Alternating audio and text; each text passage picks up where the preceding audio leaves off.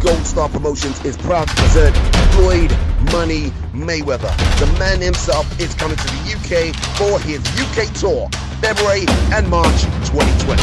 For all info and tickets, Gold Star Promotions, UK. Big boys get moving fast, you get a lot of knockouts. Ultimate Boxer heavyweight. He's just going to be swinging bombs from the ceiling. Featuring rounds of all hell. This is Ultimate Boxer. Fadia back on Behind the Gloves with another interview. I'm definitely not the hot lady. Filip Hrgovic, how are you, mate? Uh, I'm good. I'm a little bit disappointed. Disappointed that it's me and not Michelle. Just joking. Everything good. Todo bien.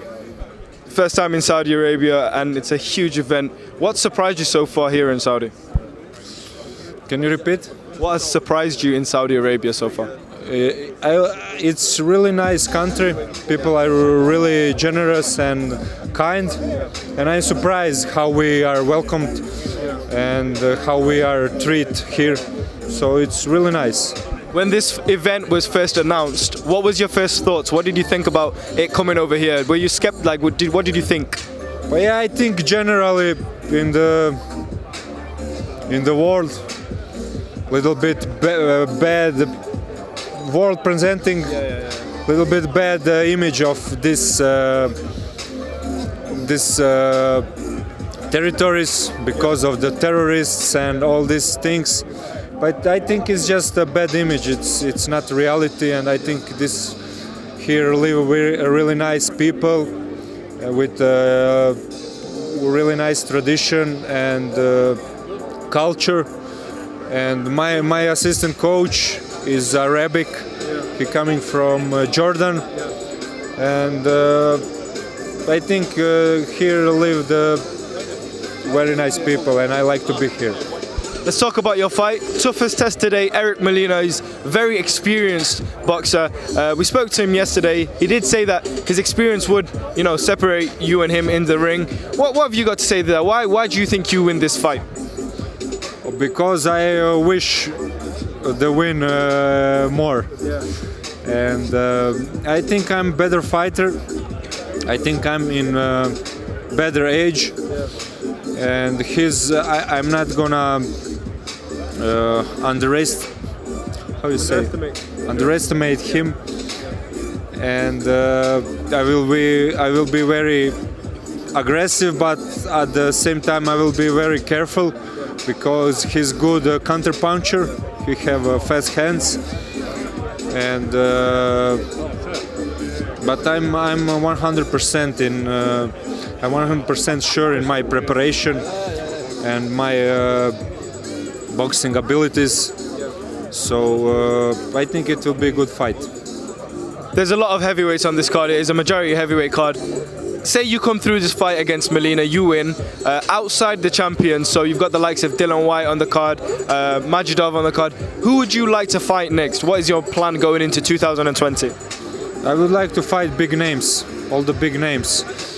Right now, I'm not in position to challenge the world title, so I, I would like to fight guys like Derek Chisora, Dillian Whyte, Alexander Povetkin, Joseph Parker, Big Baby Miller.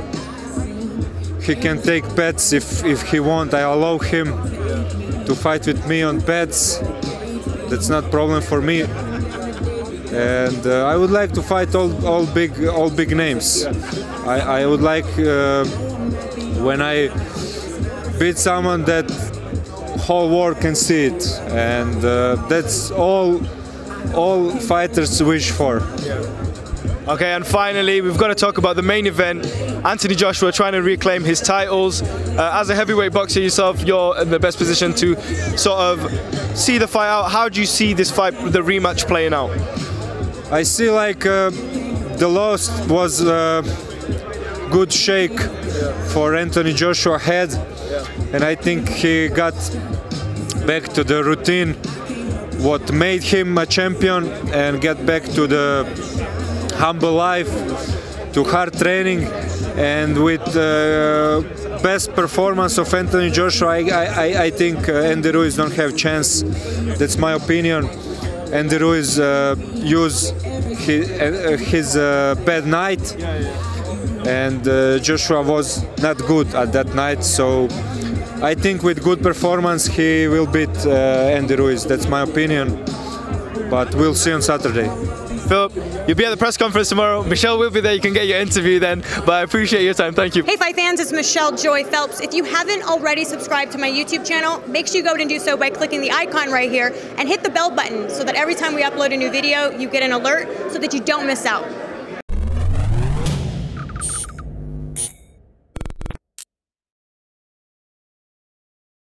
This is Ryan Elliott for Boxing Social in association with Betfred. I'm delighted to be joined by the Gorilla, John Ryder in London. John, first and foremost, before we get going, how are you? I'm good, I'm good. Thank you, thank you for coming. Thank you for having me. Um, lot to talk about, obviously. Uh, first and foremost, it's been about 10 days, I think, just under two weeks since you fight with Callum Smith. Have you managed to have a bit of downtime away from the ring? I have, I don't know if you could really call it downtime. I've been um, full time parent, school runs, um, nappy changing, bottle feeds. So, um, yeah, uh, normal life is uh, it's nice. It's, it's, it's resumed and it's, it's nice to be back home with the family.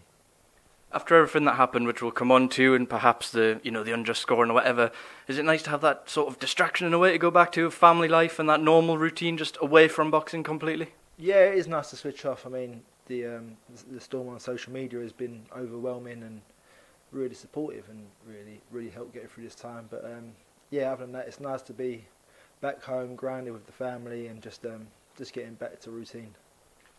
Now, obviously, to go back to that night in Liverpool, I was there. Many felt it was a close fight. Uh, the media at ringside, some had it to you by a point or two, some had it to Callum by a point, some had it a draw.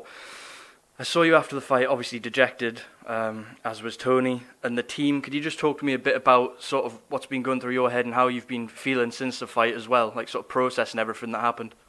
Well, I, I, initially, I've, I've only just watched it back this morning before I come here.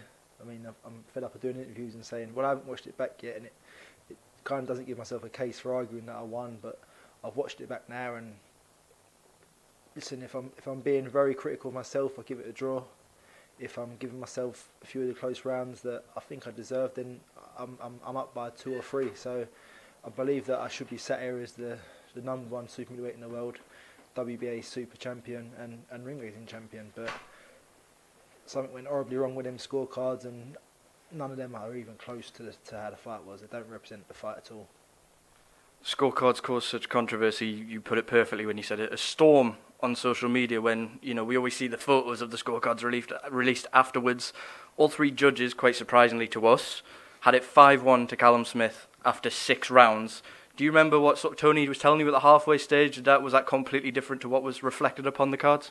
Yeah, there was no um, no real urgency to, to turn the fight round. I think the game plan was going exactly as we planned.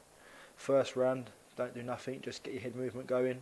Wasn't even planning on throwing any shots the first round, but I, I was getting my distance that well that I, I threw a couple, threw, threw, threw, a flurry, and um, got off, got some success. And listen, I think even with that little flurry, I can give myself the first round. And that's how, that's how close the fight was.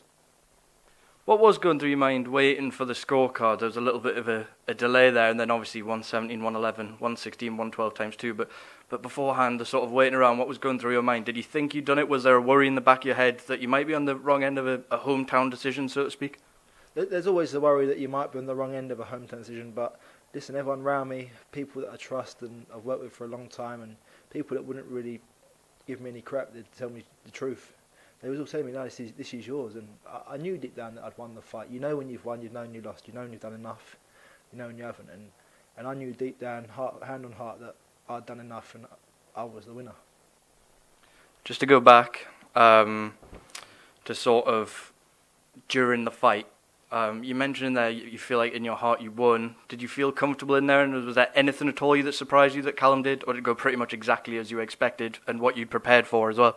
It went exactly how Tony Sims told me it would. Um, we worked meticulously on a game plan, and everything he told me would happen in that fight happened and went the way went the way we planned. Um, we read sort of post-fight that Tony had been in contact with the WBA, trying to get in touch um, with the WBA to sort of have you reinstated as mandatory to try and get you back in line for a rematch. There's a lot of talk of the rematch, obviously post-fight after what we saw. Do you, do you hold any hope for that at all? Um, do, do you feel like it's a possibility? Um, I don't think the WBA are going to force it. Um, if if Callum believes that's what he wants to do, then it might be a possibility. Um, I think Eddie's looking at something else for me, but we'll see. What will be will be. Now, as fans, um, you know, we complain when we see scorecards like this uh, that, are, that are far too wide. But then on the Monday after the fight, we go back to our jobs, our life goes on, and the outrage quite quickly disappears. But for the fighter, can you just explain to me, from your perspective, what it can do for a fighter to be on the wrong end of something like that? This is something you've worked your whole life for. This is your chance to win a world title. How does it affect sort of your life and your career as well? I'm I'm quite in a, in a fortunate position that it's not really done my career a massive massive harm. I should be set here as the world champion. I should be going into a massive fight next. I'm not down to some terrible scoring on scorecards, but um, I'm still in a in a great position. I've still come out very credible. Got a lot of credit from that fight, and I believe my next fight will be a big fight and not too much of a backward step. You mentioned the credibility you came out with there. Your stock obviously did go up in the fight, a fight you're expected to lose in many people's minds. Uh, I'm sure yourself and your team would say otherwise. That said, is that is that a small consolation? I'm sure you'd rather have a world title sat here right now, as you mentioned, but you know a lot of the fans have sort of rallied behind you um, after the fight and after the decision. Is that the, the small consolation to come out of all of this that, that your stock has risen going into future fights? Yeah, very very small consolation. Do you know I mean? I should have them them titles on the on the mantelpiece at home, and I should be sat here as a as a world champion. But listen, it, it is what it is, and in 2020 I'll put it right. Now, just to talk about yourself, I spoke to you before the fight about you know this this different feeling at 168 and how you felt at the weight. Obviously, since you moved up from middleweight, been doing a lot of strength and conditioning work as well. You told me it's a bit of strength and conditioning, it's a bit of belief. I feel great at 168. Did you feel at your best in that fight at that weight as well? Do you feel fully sort of comfortable at 168? Yeah, I believe so. I think you, you, you look at the performance, and he is the world number one and the feared man of the division, and I've gone in there and I believe I've beat him. So where does that hold me now? Throughout your career, you've sort of been on the, the wrong end of a lot of close fights. Um, you know, there's many you could look back on that, that could have gone either way that you perhaps didn't get included in what we saw in Liverpool two weeks ago. Does it sort of, in a way, when you're on the wrong, wrong end of something like that particular world title fight, does it sort of make you fall out of love with the sport at all or, or make you think about things perhaps? Yeah, it, it does to an extent, but the thing that keeps me in love with the sport is the training, the, the people I train with, the coaches. Uh, it's a great time. It's, I think I've got to a stage now where I need boxing in my life. I, I love it. I, I live for it. It's it's boxing and it's family. That, that's the two. It's, there's no juggling act. It's, it's boxing and family now. So it's um. I, I'd need boxing in my life, but it, it does make you question the sport and the and the dedication because there's time away from home, delayed periods of not being at home, not not spending time with your kids, your partner and it's it's a shame at times, and results like this can can bring you down a bit. But on a whole, I believe boxing's been good to me, and I do owe boxing a lot. When we were talking about what you've been doing since the fight, and you talked about going back on the school runs and just sort of spending a bit of time with family, you said there it's boxing and family. How big a motivation does does your family give you, like to, to sort of keep on going and to keep pursuing you know your world title ambitions and big money fight ambitions as well. Is that the key thing for you now about being sort of providing and sort of being motivated by your family? Yeah, so I, said I said boxing and family. Maybe I should say family and boxing because it sounds like I'm putting boxing first. But um, yeah, no, boxing, I love it. But yeah, it is, it is time to start securing a future for my for my partner and my kids, and I'm really looking to build the future for them obviously early days uh, since the fight. Have you have you had any sort of contact with Eddie, or has anyone around you had any contact with Eddie regarding what could be next? I know he, he told myself after the fight immediately we might look at the WBA regular, something like that. Have you have you heard what could be coming in the in the ca- next calendar year? No, I mean he said that to me straight after as well, um, and I've seen a lot of tweets about it. But I did also see a tweet that Eddie Reynoso put out that Canelo hasn't vacated the WBA regular, so it's all up in the air. I don't think the left hand knows what the right hand's doing, so um, we'll just wait and see what, see what's what. Is there any preference on your part? Um, obviously, that that Callum Smith rematch isn't a, a, particular possibility. Is there anyone you're looking at, maybe like a Billy Joe Saunders rematch, or any of the names you look at on the 168 landscape and think you'd, you'd like to sort of share the ring with next year? Any of them. I'm, I'm up for fighting all of them, whether it be Canelo, Billy Joe, Callum Smith, Caleb Plant, Benavidez. I'll, I'll fight any of them. How's the response been for you in the last couple of weeks in terms of uh, the fans, in terms of your social media? Has, has the response been overwhelming? Because from an outside perspective, as I mentioned earlier on, earlier on. It looks like sort of everyone's rallied behind you in a way. How's the response been from your side? It's, it's been amazing. The, initially, the first week, it's been overwhelming. The support. I mean, Twitter's one of them, them places where you, you get a lot of stick before you get any credit, and honestly, the credit I've received on Twitter last week has been amazing. And I mean, it's not only I've, I've got into this week now, and it's, it's started to, to bug me a bit. How, how amazing it's been because I'm sitting here with all this support online, and I'm still sitting here without these belts by my side. So it's a bit of a pill to swallow, but the support I've had online has been been a nice um, been a nice rebound to look back on and just see everyone's support, and it's been it's been really nice. One thing I wanted to get your thoughts on, John, um, before I wrap this up. In the post-fight press conference, Tony was very sort of vocal about what could be done. It seems like every time there's a, a fight where we, we get questionable scorecards, we have this debate and then nothing happens. Uh, we saw in Italy a couple of months ago um, perhaps an alternative where they, they sort of live announce the scorecards every four rounds. Tony suggested that could be something that helps prevent this kind of situation. Is that something you'd like to see implemented? Do you think that's a, a good idea going forward? And if not, what else can be done? Yeah, I think something needs to be done because I think there is, it's happening too often, and I think you see it in the Cheeseman fight. You've seen it in my fight now with Callum Smith, and it will keep happening. You see, um, you see a bit of a dodgy scorecard with Cacace the other day for the British title. Two judges went for him, and the other one went the other way. But um, yeah, I think I don't know if every four rounds because you can be, you could if you know you're behind, you're going to start chasing a fight, and it could really spin a fight on his head. But maybe every two rounds, give out the live scores, and I think it could be um, could be good for the sport and could be good for holding the judges more accountable. As mentioned other than yourself, Tony was obviously devastated post fight when we saw him. Uh, very passionate, very emotional in that press conference. What sort of words of encouragement or what has he said to you since the fight when you've spoken to him? Just that I know what level I'm at now. and I know what level I can compete at. Callum Smith was the world is the world number one. Um, I've gone in there and done that, so I'm up there. I, I, will get another big fight, and there's not too much to be down about other than not coming away with the belts. Just wanted to take the attention elsewhere, John. Um, Rob and Andy are currently out. My my uh, colleagues are currently out in Saudi Arabia uh, looking forward to a huge heavyweight rematch between Andy Ruiz Jr. And Anthony Joshua for the Unified Heavyweight Championship. Just wanted to get your thoughts on that fight and, in your opinion, how the fight plays out as well. I thought so. You got the bum deal because you're stuck here in London and not in Saudi. But um, no, I believe AJ can turn it on his head and uh, be crowned world champion again. And listen, what what a legacy that will be. What, what it's a it's a stumble in the road, but um, he'll come back and be world champion again. What do you think he has to do differently um, in comparison to the first fight? Obviously, he had the knockdown early on. Andy Ruiz came back fighting fire with fire and just sort of took over in the driver's seat. What What do you think Anthony must must do differently to approach this fight? Just be patient. Just just use his attributes. He's a bigger man. He's a stronger man. He's a faster man. Listen, don't play into Andy Ruiz's hands. We, we see what he can do. He's a dangerous fighter. Um, just don't underestimate him. Be patient.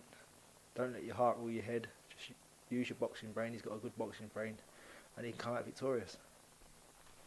From Andy Ruiz's perspective, in a similar way to almost what we saw with yourself and Callum Smith, you know, pre-fight, everyone always cites the size as such an important factor, that size advantage. It was happening with yourself, people saying, well, he wasn't that big at 160, he's not that big at 168, and Callum Smith's a monster. Ended up almost playing into your hands in a way, like the way you close the distance. Andy Ruiz has got something similar with Anthony Joshua. From your perspective, how can it play into your perspective, being the smaller man in there in the ring? Listen, I think it's hard for the, for the taller fighters. Sometimes they they got to crouch down and they got to stay in that position. It's a lot of strain on the legs. If you're not used to it, then it's um it's, it's a building process. You've got to get used to being in that crouch position. So I think AJ's AJ's very athletic and he'll, he'll know what he's got to do. He'd have worked meticulously to, to get this game plan spot on for this fight, and I don't believe he left any stone unturned, and, and will be champion again. All right, well, John, um, I know you mentioned I've got the bum end of the deal, but it's been a pleasure to sit here in London with yourself while everyone else is out in Saudi Arabia, so I'm not going to take that, but thank you very much for making the time for Boxing Social. Best of luck with everything going into the new year. Thank you.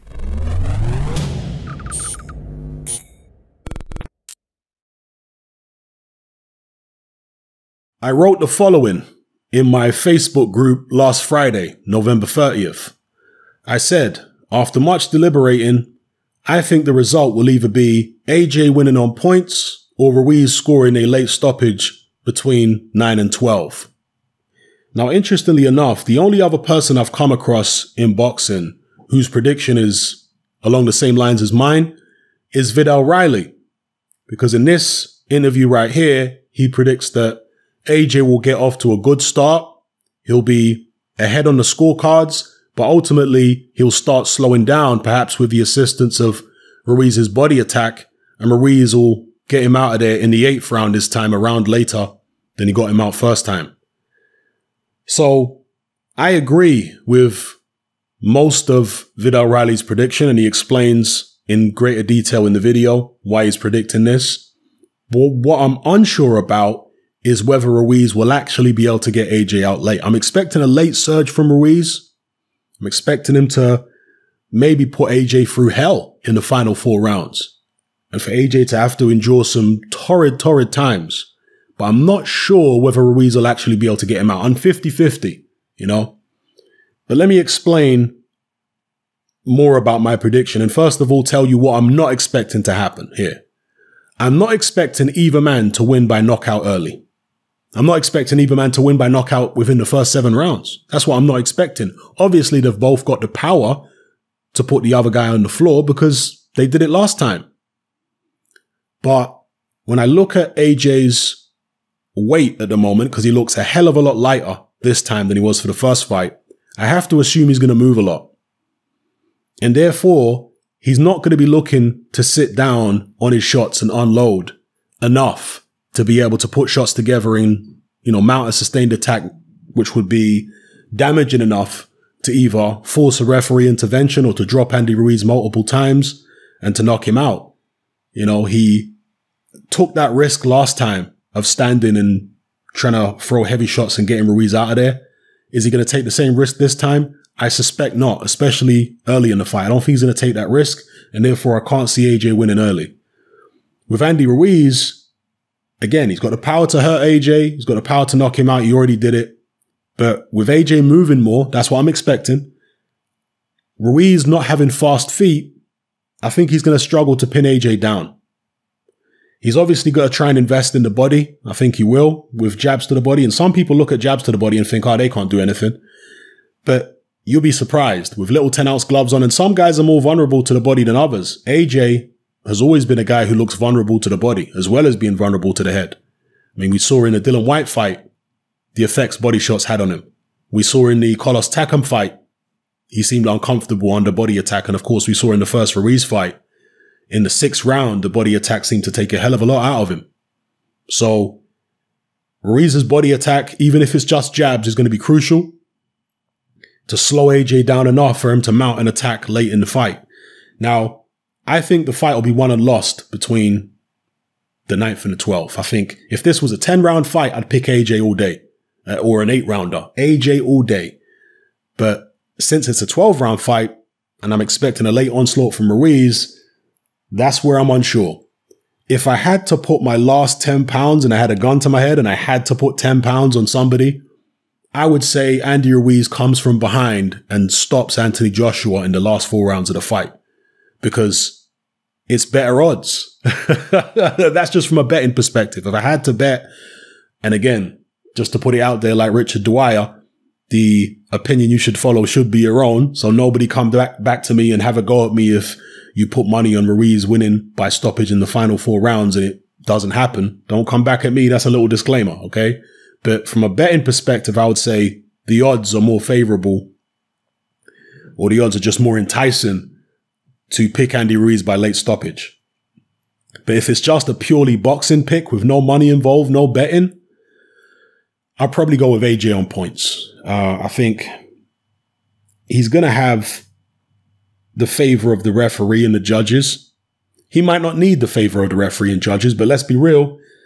Even though he is not the champion, he's the challenger this time, he's still the A side. He's still the person who's getting paid far more. He's still the cash cow. And as such, unfortunately in boxing, the officials tend to go with the money.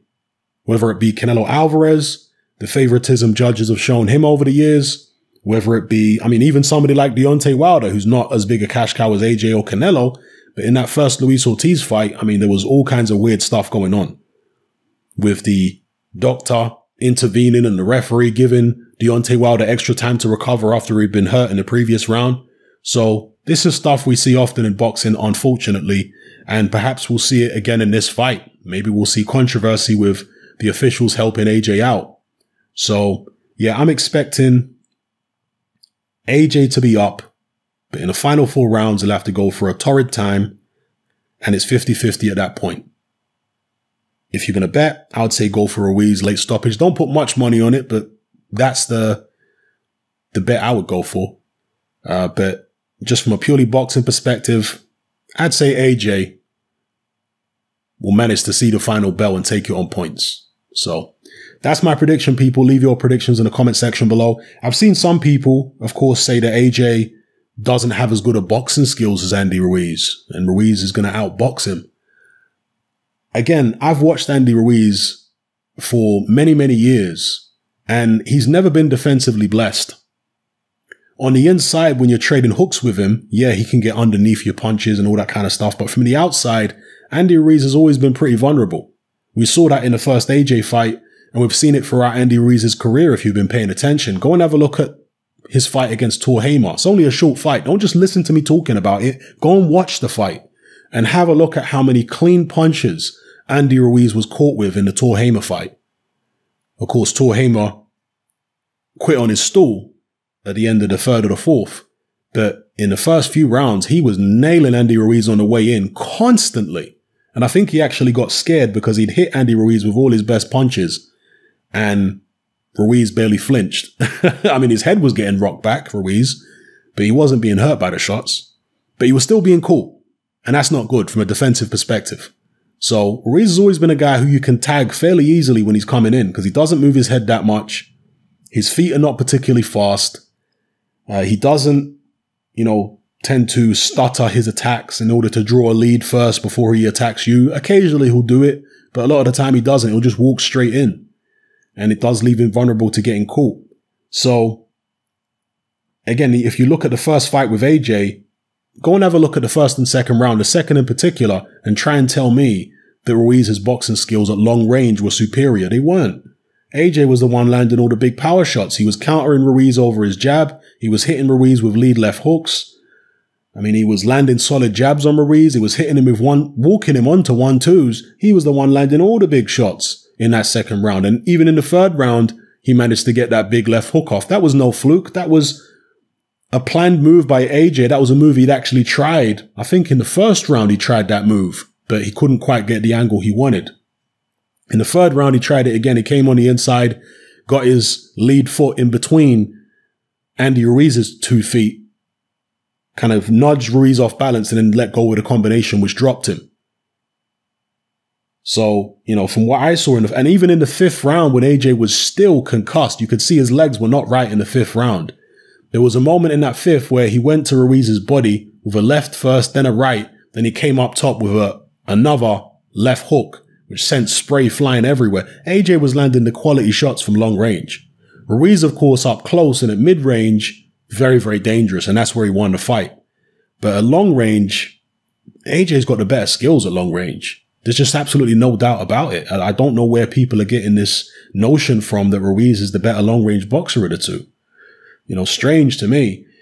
But hey, uh, maybe Ruiz is going to improve in the rematch. Maybe he's going to come out early and put a lot more pressure on AJ than he did first time around. I mean, that comes with risk, of course, because as I've said, Ruiz does tend to walk into shots. And being as heavy as he is, it's more difficult for him to move quickly, set himself quickly and get punches off because he's so heavy. If he was like, uh, you know, a, a, short, lighter guy like a Mike Tyson, yeah, he'd be able to move quickly, set himself and get shots off. But I think it takes longer for Ruiz to move fast, set himself and then throw heavy. If you get what I'm saying? And, and, and because of that, he might come in off balance if he tries to pressure AJ really quickly early in the fight. And being off balance, he's liable to get hit with counters. You know, certainly at least jabs. I think we're going to see a lot more of the AJ jab in this fight and not just using the jab to draw a lead, but actually trying to inflict damage on Ruiz with the jab. I think we're going to see more of that. Um, but yeah, it's still a fight which you could say is 50 50. Ruiz won first time around. So logically speaking, it's perfectly understandable that everybody, or well, not everybody, but a lot of people are picking Ruiz. perfectly understandable because he won first time around. So why can't he win second time around? But yeah, I, I think with the adjustments made and what I saw in the first fight, it's equally possible that AJ could just outbox him and get a decision. I think that's equally possible as Ruiz repeating a stoppage victory. So we'll see. Again, just to clarify, if it was uh, my last 10 pounds and I had to bet, I'll probably put it on Ruiz late stoppage between 9 and 12. But if it's just a purely boxing pick with no money involved, I'll probably say AJ might be able to see the 12th round and take it on points. So yeah, that's my prediction, people. Let me know what you guys think in the comment section below. We'll find out on Saturday exactly what's going to happen. Uh, according to Eddie Hearn, the first bell will be around 9 p.m. UK time. So that's great timing. So yeah, we'll find out then exactly what's going to happen and who's right and who's wrong. May the best man win. Yeah, let me know what you guys think in the comment section below. It's happening. I'm out. Join me on Patreon. I upload a minimum of two podcasts every single week, covering a wide variety of controversial topics, as well as live stream Q&A sessions. Take a look on screen right now at some of the podcasts I've produced so far. For just $3 a month, the equivalent of about £2 a month, you get access to all my new podcasts and my entire back catalogue of past podcasts, including my popular Confessions of a Nightclub Bouncer series. You can listen on your computer or on your smartphone or tablet by downloading the Patreon app from the Google Play Store or the App Store for free. The Patreon app also allows you to download each podcast in MP3. For less than the price of a cup of coffee, you get access to dozens of hours of exclusive content. It's easy to sign up, there's no contract, and you can cancel at any time. So come and join our community of free and critical thinkers by signing up with me here on Patreon today.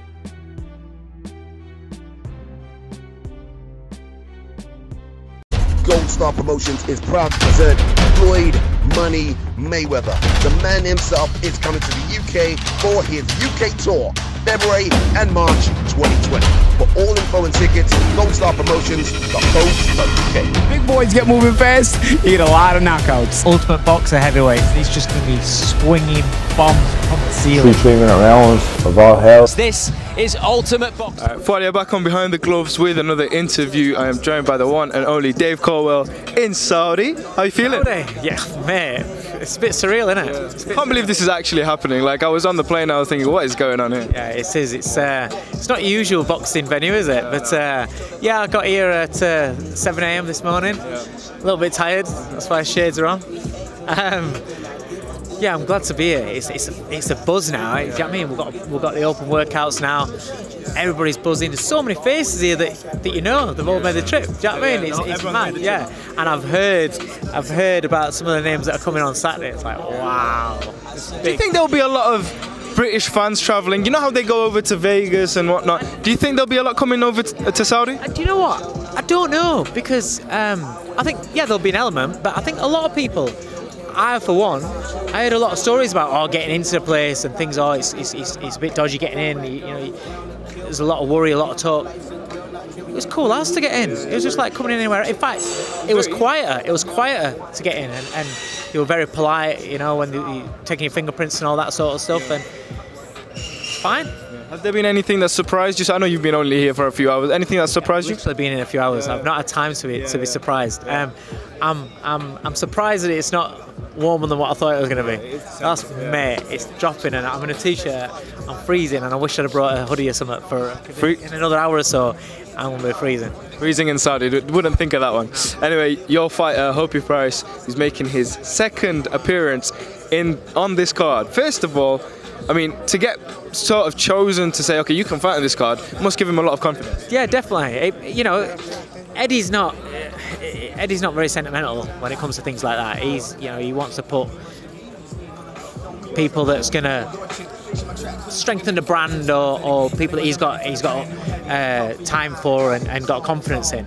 And you know, for me to be able to get a Hopey Price on the bill, um, it's brilliant. It really is because he's, he's scheduled to fight December 19th, and then Eddie says, well, does he want to, you know? I'm thinking about putting Opie Price on an, uh, um, on the AJ bill. Yeah, do it, do it. Yeah, done. What was his reaction when he found out? I think you thought I was joking at first. No, it was it was buzzing. It really was. It was really exciting. But you know what? he takes everything in his stride. He's a really good kid. He's a really nice kid, but he's, he's very very switched on mentally.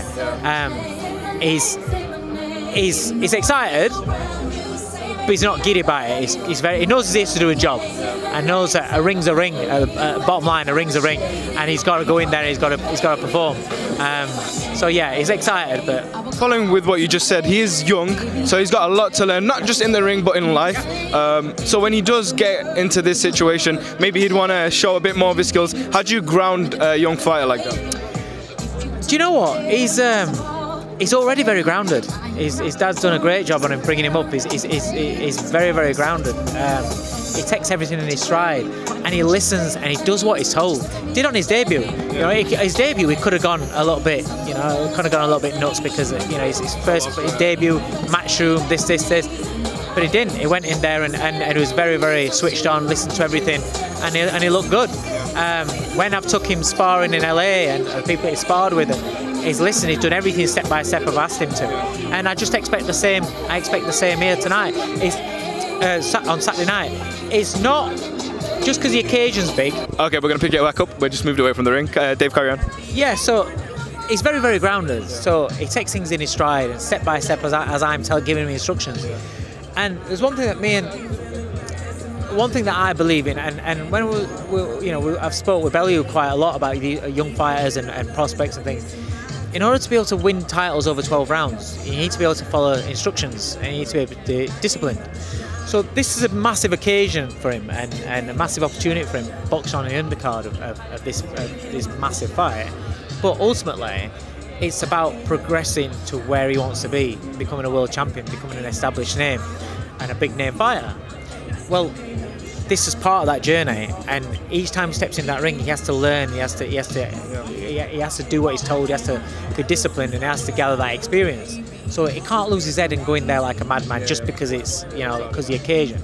Um, so he's got the kind of mentality where, where I believe that it, he will be grounded. He will go in there and do what I ask him to do. Um, and he's not in against a stiff. You know, he's, he's got he's got a real fight. So you know, it's, it's they're the kind of fights that he's going to learn from. Most definitely, we're excited to see him on the undercard. Let's go on to the big main event. Uh, we spoke about it last week, but let's uh, let's let's we have to talk about it again. We're here now. It's exciting. A lot of people have been saying that Andy Ruiz could possibly be getting caught up in his limelight and in the fruits of his success. We've seen him in the Rolls Royce. We've seen him buy the big house, the parties. I people always say about this. Do you know if you come into money, you're gonna buy the nicer things in life. You're not gonna keep. You're not gonna keep driving the same car that you had before. You're not gonna live in the same house that you had before when you was when you had no money. It's just. It's, it's like you start. You start spending money on nicer clothes. On on on. You buy better quality food because you've got the means to do it. It doesn't mean that you then all of a sudden you're just not going to work anymore. You- you- some people can be like that. We saw it with Buster Douglas, and that's the thing. But I think that's what people are looking for um, as excuses already. Oh, he, could, he could yeah, he's, he's taking his eye off ball. He's doing this. He's doing that. But he's bought a nice house. He's bought his mum a nice house. He's, he's got a nice car. So what? So what? You know, it doesn't mean that he's not going into the gym every day.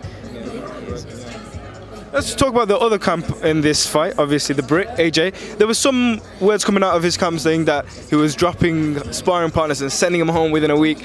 Could you think that could be a tactic? Because obviously, the last time round there was talks about him getting dropped in sparring. Sparring, sparring. Whether it whether it's uh, whether it's true or not makes no difference really, because sparring, sparring.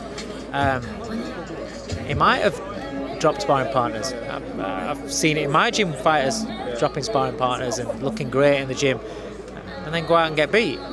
Does it doesn't make any difference. Um, it's just another, it's just another talking point for a, for a big event. That's all it is. Okay, and uh, finally, just want to take your thoughts on the other man in this heavyweight division who was losing every round in his last fight and then decided to, you know, throw that right hand. It, it, it just it generally doesn't matter. What was your reaction to the fight? I, I put a tweet out about Wilder. Um, he can he has got the kind of power where you can be winning every minute, every second of every round. While ever he's on his feet, he can switch your lights out. Split second, lose your concentration, Give him that one little gap, boom, he takes it, you're gone. That's what he did. That's what he did. It's irrelevant that he was losing every round because he won. If he was losing every round and then never caught never caught up with him, then yeah, that is a big big talk about. It's a big thing. It's irrelevant. He got he was getting out of box. We've seen him get out of box before, and then he knocks him out, and we see that again. He, he can punch, mate. Do you think there's anyone in the division that can beat him? Oh yeah, yeah, he's beatable. He's not unbeatable. 41, 42, and 40 knockouts. but it can knock you out. If you if you can get in there and if you don't get nailed with his best shot for 12 rounds, then you can beat him because he can be out of box. There's no doubt about it. He's tougher than what he's given credit for. Listen, pe- people think because he's because he gets shook up a little bit, they think oh he's, he's chin out. You all got to do is get get him to chin. No, I remember watching him spar with David Haye. Mate, he was getting rocketed with big bombs off Haye. And he just take it, yeah, good shot, good shot, and come back firing again. He's tough, he's tough. When you get away a big shot, and especially in heavyweight boxing, you can have a reaction, but he's tough enough. He comes through it. So eh, he's going to take somebody that, that can really punch or can can punch hard consistently to beat him. But all the while, you've got to you've got to avoid getting it because, like I said, it's like with Fury. Fury for me can outbox him all night long. Can outbox him all night long. But the same question remains. It's what I what I thought for the first fight. Fury can outbox him, but when he gets hit, he's gonna get he's gonna get done. He got up. I thought Fury won it. He just didn't get it. But in the rematch, the same thing can happen again. Fury could be could be winning every second every round and then get dropped. And and next time he could he might not get up. Say if AJ comes through this fight, say if Wilder comes through the Fury fight, and somehow on earth we get that fight made, who would you pick as your favourite to win that fight? I ain't got a fucking clue. Yeah, because right now, because we're talking about right now, if you're if you're judging AJ right now, you're judging him on his last fight when he got when he's when he's been smashed up. So, in your mind, you would have to say, well, oh, if if Andy Ruiz can can knock AJ out, can drop him multiple, multiple times, Deontay Wilder's going to wipe him out. Well, Deontay Wilder can wipe anybody out, regardless of what your chin's like against anybody else. Can wipe anybody out. But the same thing is, is AJ has got he's got a skill set and he's got a, a certain style of boxing that can give Wilder problems, and AJ can punch as well. So it's a it's a 50-50 fight. I, I, let's listen. Let's see how how AJ looks on Saturday night, and then you're looking at looking at. Wilder's last fight, you're looking at AJ's last fight, and then you see, then then you decide, oh well, okay, I actually think he's going to win. But really, it's not about the last fights. It's about what they do when when they come head to head against each other. Because you can look a certain way against this man and look completely different against this man. That's that's boxing. That's what makes boxing so good. Because you know we all have opinions, but until the bell goes, nobody actually really really knows. Most definitely. Well, pleasure speaking to you as always. Hope you enjoy your stay, and I'll probably catch up with you uh, later in the week. Nice one, mate. Cheers. Hey Fight fans, it's Michelle Joy Phelps. If you haven't already subscribed to my YouTube channel, make sure you go and do so by clicking the icon right here and hit the bell button so that every time we upload a new video, you get an alert so that you don't miss out. Tunde, how are you? All right, let me just check my makeup. how you doing, Chris? I'm doing very well. Here's a new member of the family. Yeah, I'm very happy for Anthony. His sister Danielle just had a, a young girl. So uh, literally was on the way to the gym and I just got a text saying that, um, you know, Daniel's just given birth to a, a young baby girl. So happy for him. Absolutely. I mean, we were supposed to be talking to him today, but I think that's slightly more important than us. Oh yeah, absolutely. Family comes first, always. So um, yeah, I'm sure he's still going to train tonight though. but but um, yeah, I mean, what, what what do you say? You know, it's for Anthony. I know it's a very special moment because it's his baby sister. She, Danielle means a lot to him. She's she's been there for every fight, you know, and they got a great relationship. So um, yeah, very happy for him. Yeah, she was out in Russia, wasn't she? Yeah, yeah, yeah. Dan was screaming her head off, as normal. Um, but I'm, even me, I'm standing here talking to you, and I'm so happy. I feel the happiness is is, is coming out of me. So um, yeah, you know, this is a it's a family. I've said it before. You know, the whole team, myself and Anthony, Dan, his mother, like we're just we're just a, a close knit family, and, and when things like this happen, it, it, it's great for all of us. Well, I know he calls you unks, and now he's an unk himself. Yeah, I, I just oh my god, you must be, but you're, you're reading my mind. I literally just said that. I said, I just said to him, boy, that's it, your uncle, and so get your checkbook out. and he said, me or you. So I just started laughing. All right, I said, we'll, we'll see, we'll see. So um, yeah, great. So you said he's back training tonight. How, how, how long's he been back in the gym now? Oh, he's been, he literally, you know, obviously after the August 24 fight, um, he had a good rest, and I, I, it's something that I, I, wanted him to be because, you know, I said it on camera and I said it before. Before, the longest Anthony's ever had outside the gym since he started training with me, which was 18 months before he turned professional, so he turned pro in 2015, has been one week. So after that fight, you know, a, a, a great experience. He took a, he had a lot of holidays, a lot of food, and uh, but he's been back now. He's been back a little while now. You know, it's just that maybe because we've been coming in at different times, people haven't seen him. But he's he's back training. He was sharp on last Saturday. He's sharp. He's he's. he said it after the fight. You know, what are you gonna do now? He said, train harder, and that's that's what that's the mindset. Um, has the break's done him good though? Is he like reinvigorated? Oh man, he even looks different to me. You know, because I think sometimes you know because of our ethos in training, because of our work ethic, you know, both myself and Anthony are are workaholics. So even for me, it was weird. You know, I ended up taking Bilal and Derice and everyone on the pads, and that's something everyone knows. Since 2016, I haven't even padded anyone but Anthony.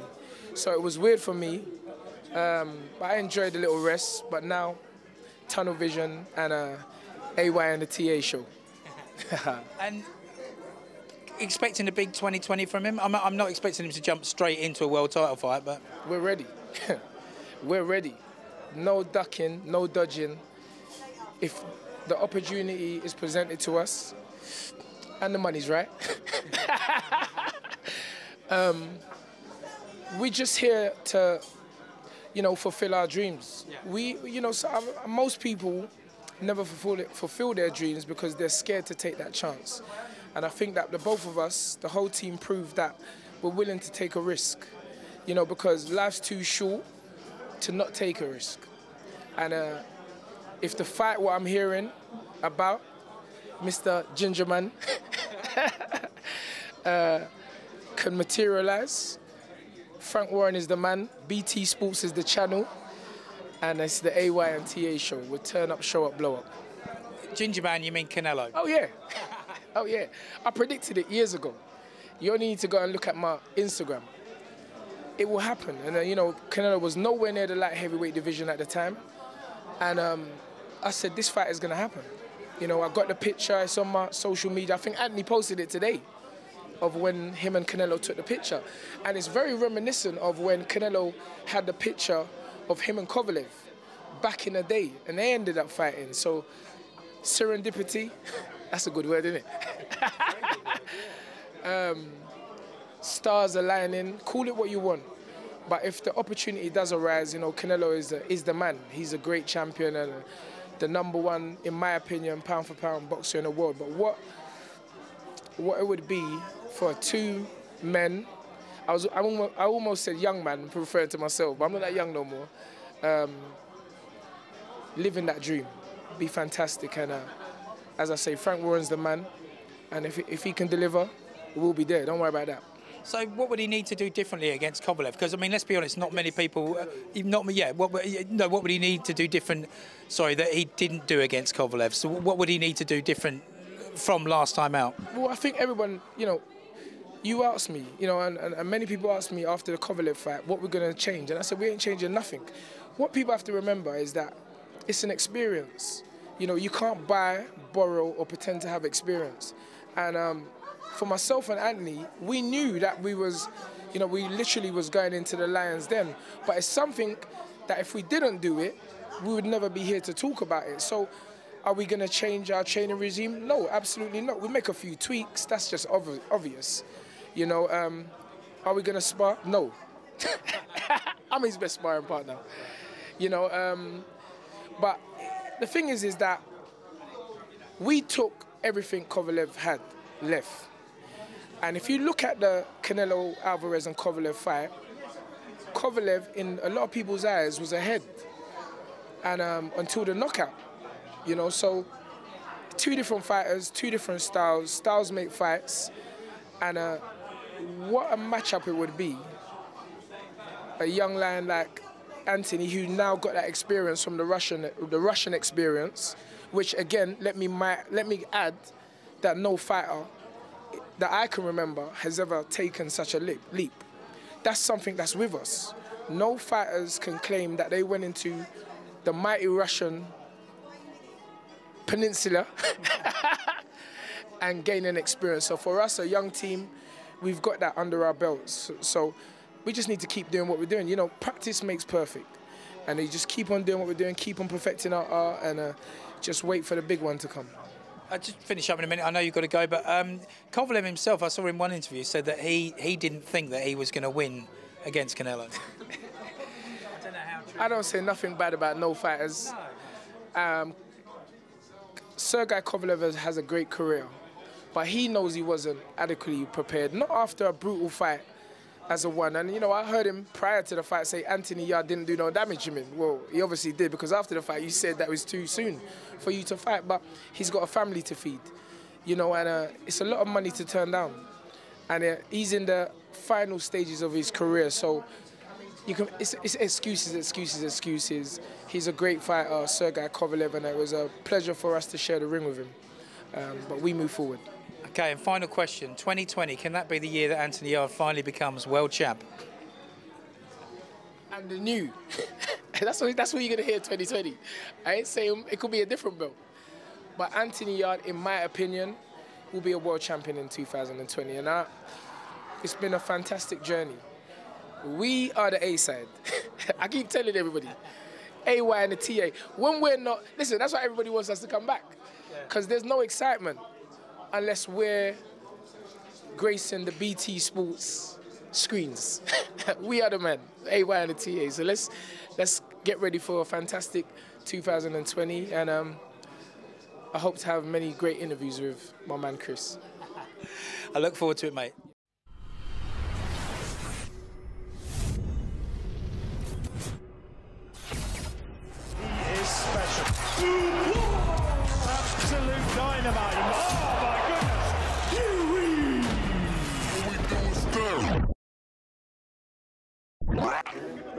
This is Kugan Cassius for IFL TV in association with MTK Global. We're in Saudi Arabia ahead of Ruiz Joshua 2. Delighted to be joined by Mr. Filip Hrgovic. How are you, sir?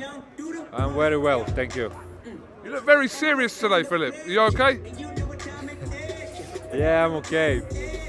Good. Um, how are you feeling with your your fight with uh, Eric Molina this week? Can you repeat? How are you feeling about your fight with Eric Molina this week? I feel very good. I had very very good camp, 12 weeks of camp in Miami with Pedro Diaz. I trained like never before and I feel very good. This is my biggest fight of my career so far.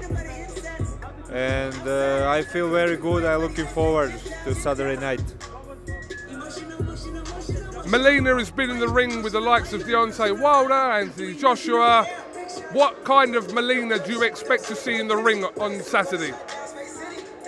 I'm preparing for the best version of Molina, and uh, I expecting hard fight for me. It's my only 10th fight, and he have almost 40 fights, and he's very experienced. He challenged world title two time, and I expecting hard fight and best version of uh, Molina. I said from all the up and coming heavyweights the, around kind of the amount of fights you've had, people talk about you as the one to watch over the next year. Why is that? Because I'm the best. and uh, I don't know, man. I just uh, do my job. I'm 100% uh, focused on my job. I had a very good and long amateur career and I think I can compete with everyone in the world. And if I put my good performance, I think I can beat everyone in the world. And uh, looking very, really, really hard. I think no heavyweight in the world who train like me. Leaving the ring and I'm going to wait And till he uh, I, down because I, his I, I just is coming up can't right wait now. to fight the biggest Once name again, in the this is all division. being brought to you courtesy. Do you believe that you are ready for the guys like Wilder, Fury, Joshua, Ruiz now, today? Are you ready for those guys to the now? ring, Surely. Ladies and gentlemen, his young I feel I feel ready thus far perfect. for everyone in the division. And that win came by way of. I spar with He lot of of champions and uh, the best He's a in the world, Olympian and and he's a and I know I can gold compete Please with everyone, and I can I can beat everyone if I put my good performance, and I'm looking forward to the biggest fights. How long before we then realistically see you in the ring with those guys? Because you've had not that many fights as a professional at heavyweight. So, how long before you are having those kind of fights? Yeah, I think I need a few more big fights with the guys like Molina, like uh, maybe Derek Chisora, Joseph Parker, Alexander Povetkin, all these big names who are, let's say, one level uh, down from the from the Deontay Wilder, Joshua, and Andy Ruiz. And I think I need a few more big fights with these kind of names, and that will make me ready for the biggest biggest name in the division. What is your pick for the main event this weekend between Joshua and Ruiz, Filip? I think Joshua will win. I think uh, last time he was not himself. He was uh, under too big pressure. He was uh, re- relaxed because of the way of the life. He made such a uh, big money and a lot of fame and i think it relaxed him. And now this uh, loss i think uh, shake him and i think he will show that he's a great champion on saturday night and then he will win for sure that's my opinion Where did your name come from? El Animal. Where did that come from? Who gave you the name? Who gave you your name? El Animal. Uh, Pedro Diaz, when I arrived in Miami in first camp, when he saw my uh, working ethic and my physical condition, he started to call me Animal, and that became uh, my uh, nickname, official. That's my nickname as well. They call me Animal as well. Really? For what? Uh, for eating. Okay, everyone need to be animal in uh, his job. Anyone need to be animal. It's not something bad. It's it's positive. People maybe see it in in wrong way, but we need to be animals in in, in good things. I agree. I agree. I am an animal in the recording world. Yeah. Yeah. You need to be animal in, re- in recording. I need to be animal in in uh, training. He need to be animal in matchmaking.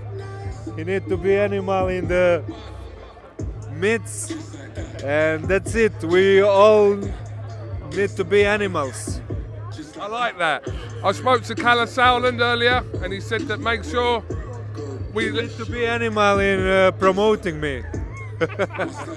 He's an animal in promoting. Yeah. Yeah, yeah, he's very good. He's very good. Okay. Filip, thank you very much for your time. Best of luck on Saturday, and hopefully we'll talk to you again this week. Thank you very much, and see you soon. All the best. That is special. Absolute dynamite. Oh, my goodness. Huey! All we do is